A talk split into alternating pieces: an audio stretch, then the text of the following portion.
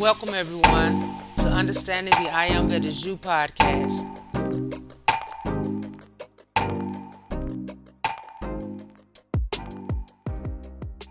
Yay! Hey everybody, it's your girl Wynn Ruffin, and I pray all is well with everyone, and your hearts and minds are full of love, joy, and compassion for all God's children and all God's creation. If not, keep working on it.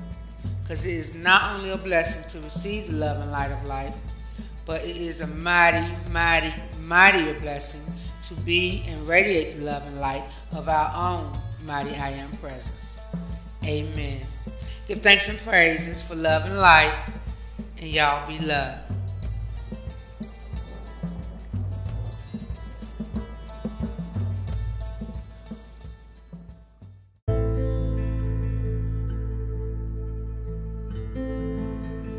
All plans of economic security which have ever been adopted by the human race, whether proposed as a policy of government or under the sponsorship of the various religious orders of the day, have been tried and tested, yet they have all failed. Every known method of producing and distributing the necessities and luxuries of life, and of providing peace and security for the human race, has been tried except one, but this one, not even the world's most trusted leaders have dared to recommend, for spiritual wickedness in high places has produced a race of moral cowards. Fear of ridicule or criticism occupies such an important place in human thought that no one with influence and power in public life, and to whose voice all the world would listen, has dared to suggest the one and only plan of human relationship which, if applied to the production and distribution of the needs of human life, could successfully solve the all important problem of bringing to pass the peace on earth and goodwill among men, for which mankind have ceaselessly prayed throughout countless ages. This one solution has never been tried because of the fact that those who know enough to make such a recommendation, and who have sufficient power and influence to enforce it, would be obliged to sacrifice their precious egotistical belief in their own superiority and the conviction that, because of their exalted positions, they deserve a greater share of the world's goods than their fellows. This one solution might be described in just two words if men were unselfish enough to recognize and acknowledge their true import and intended meaning. Yes, if the plan for ending poverty and war were founded upon the Spirit, as well as the letter of Christ Jesus' golden rule, and if men were not too egotistical to accept a system established upon absolute economic equality, the concept of one for all and all for one, then there would be no difficulty in completely describing the solution of these age old world problems with just two words mankind united. Whether men are black or yellow, white or red, tall or short, stout or thin, they are nevertheless the children of identically the same Creator as ourselves, and, whether we like it or not, they are still our brothers and sisters, with identically the same rights of occupancy of this world home and the use of all it contains, as the greatest genius or the most sublime egotist, either man or woman, who has ever trod this globe. Of those who have occupied either the most lowly, or the most sought after stations in human life, none have ever brought even one loaf of bread with them when they arrived here, nor have yet succeeded in removing or taking even one loaf of bread with them when they left. They bring no proofs of their superiority with them when they come, and they take none with them when they go. During their lifetime here, the sun gives no evidence of desiring to shine on one more than on another, nor the earth to feed or provide, out of its limitless treasure house of gifts for mankind, any greater gifts to one than to another. Man only has assumed the responsibility of classifying one human being as more important than another and has determined what the rewards of such a classification shall be. The only way in which such a system could possess any elements of justice would be for every man, woman, and child on our earth to have an equal voice in determining what the various scales of compensation or reward should be, both for those who are accepted by their fellows as being superior, and also the rewards of those who are supposed to have inferior capabilities.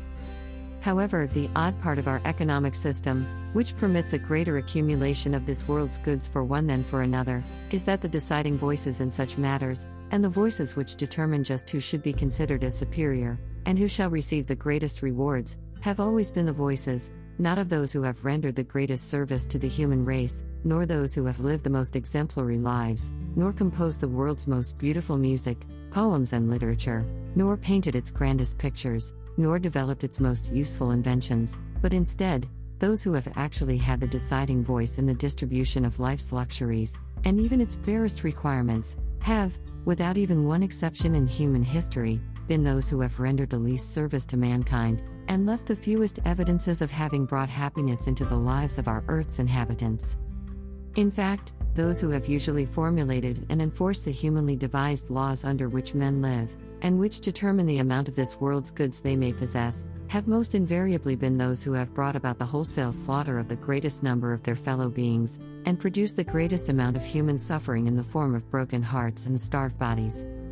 With the exception of mankind's self appointed rulers, there are but few who would not joyously welcome a system of human relationship which would value and estimate qualities of superiority, solely from the standpoint of the greater service to the human race that one might render over another, or who would not willingly agree that such people should receive as a reward, not a greater amount of the world's goods, which are, after all, lent to each of us equally by our Creator and belong no more to one than to another, neither are they actually ours to give or to take away from each other, but instead, that they should be appointed as instructors, guides, and directors, in order that they might thereby help others to learn how to constructively seek individual happiness, and yet at the same time, succeed in serving their brother man more effectually. Any other method of appointing leaders or of rewarding exemplary service brings about one of two results. Mainly, either through bribery or favoritism, incompetent men or women frequently gain positions of authority over their fellows and, the blind leading the blind, chaos results, or if rewards are in the form of a greater amount of this world's goods than others are enabled to possess, then jealousy and envy breed bitterness and hate, and bitterness and hate breed murder and war. Nor can these effects ever be avoided so long as an economic system which permits such inequalities to exist continues to govern the lives of men. Mankind united, one for all and all for one, doing unto others as we would have others do unto us, constitutes the one and only solution of the dual curses, poverty and war, from which human beings have endlessly suffered. Whether or not we think we are too good to soil our hands, or to degrade our precious concept of our own superiority through association with others whom we believe to be less capable than ourselves, or of a different color of skin, or members of different fraternal or religious associations, as the case may be, the fact still remains that this world home of ours was provided equally for the people of every nation, and for those of every color, and the sun was meant to shine as much upon one as upon another. We are indisputably our brother's keeper, in the sense of granting him equal rights to life, liberty, and the pursuit of happiness, and of preventing such rights from ever being withheld from any human being on this earth. We have no more right to shut our eyes to the inexcusable suffering caused by greed, selfishness, egotism, and the insanely depraved scramble of a worldwide pack of wolves for power, dominion, flattery, and wealth, than we would have to sit down and enjoy a delicious meal knowing that our mother, brother, or sister were in the next room slowly wasting away from undernourishment and gradually starving to death. Mankind will never find happiness until there is an intelligently expressed semblance of equality of opportunity and freedom, and a limitless worldwide abundance for everyone, of the necessary or desirable requirements of human life, together with the leisure time for their enjoyment. Mankind United, by Arthur Bell, 1936.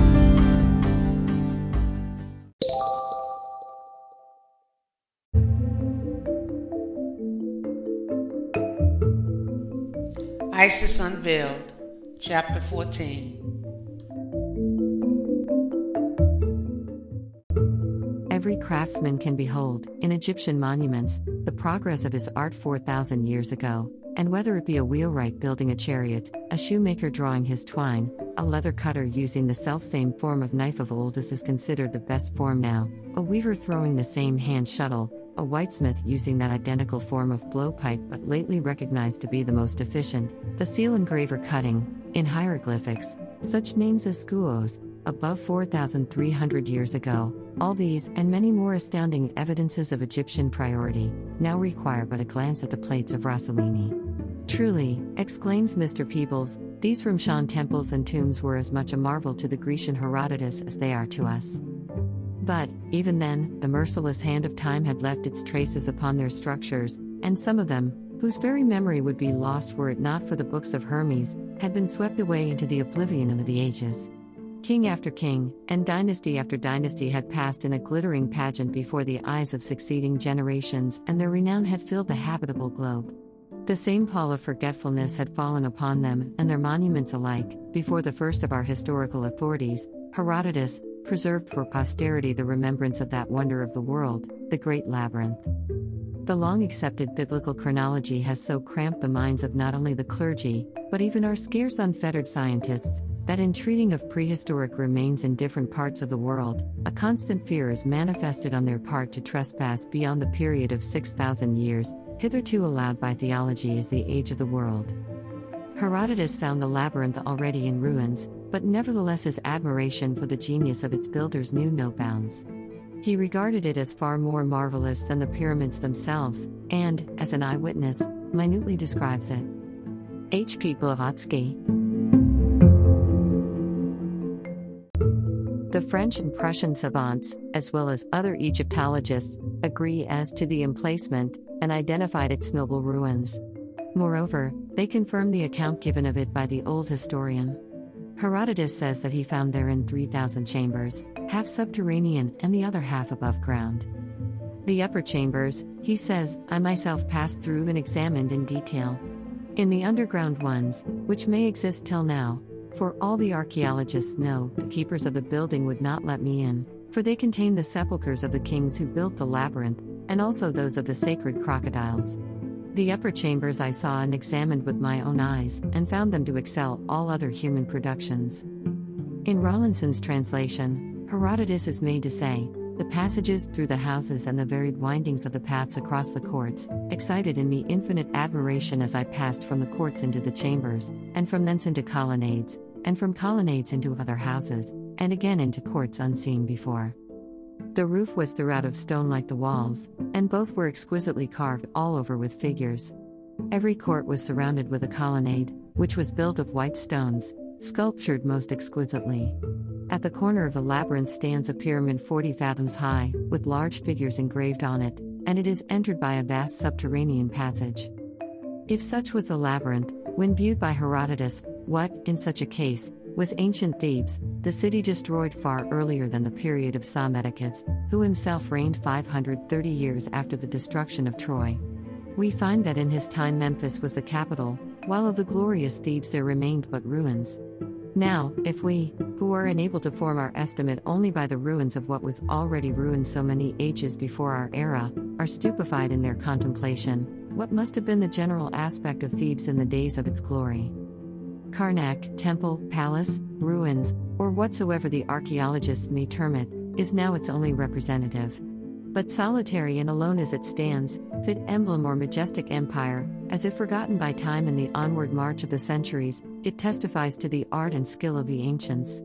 He must be indeed devoid of the spiritual perception of genius, who fails to feel as well as to see the intellectual grandeur of the race that planned and built it. H. P. Blavatsky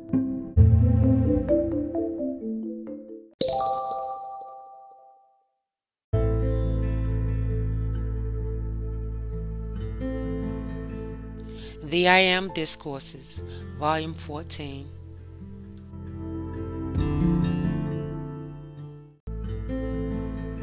I wish to explain our blessings and our service to life, our divine plan's fulfillment, and our effort to assist the mighty Saint Germain to purify and save this nation that is the heart of the world.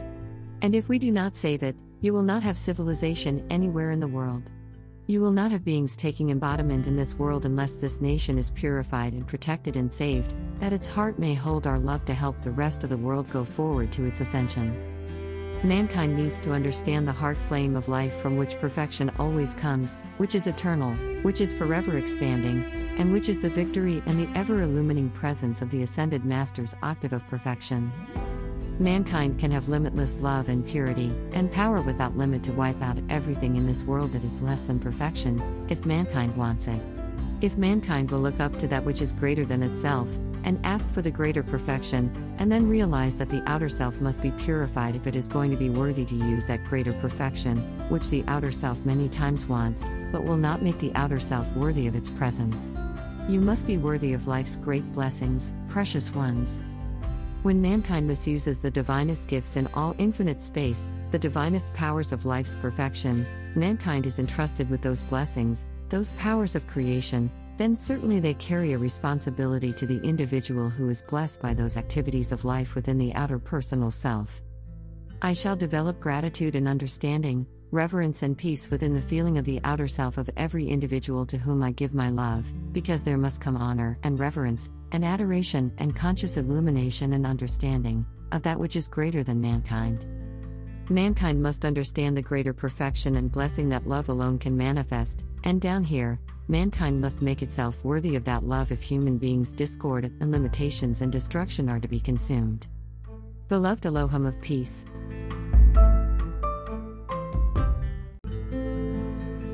The great cosmic law, which is embodied in the great cosmic beings who have created this earth and this system of worlds, if they have placed in this world the magnificent life of the powers of nature and forces of the elements, and the love of their own life streams, to provide a planet upon which mankind can embody and draw forth the master powers of life to attain the ascension, and become a creator of a world or a system of worlds like those cosmic beings, if mankind does not awaken to its responsibility to the universe around it, and understand that the constructive way of life is the only right way to live, and remember the honor and the reverence that is due to that which is greater than itself. If mankind will not learn that lesson, then there must come the suffering of the human creation charged back into the Creator of its frightful misuse of life. Life is very wonderful, beloved ones. Life itself, from the great central sun, is the container of everything that is of perfection. All the intelligence of infinite space is within life. All the magnificent substance and energy and consciousness that creates worlds and systems of worlds is all within life, and life is the only thing you have to use to produce any kind of manifestation.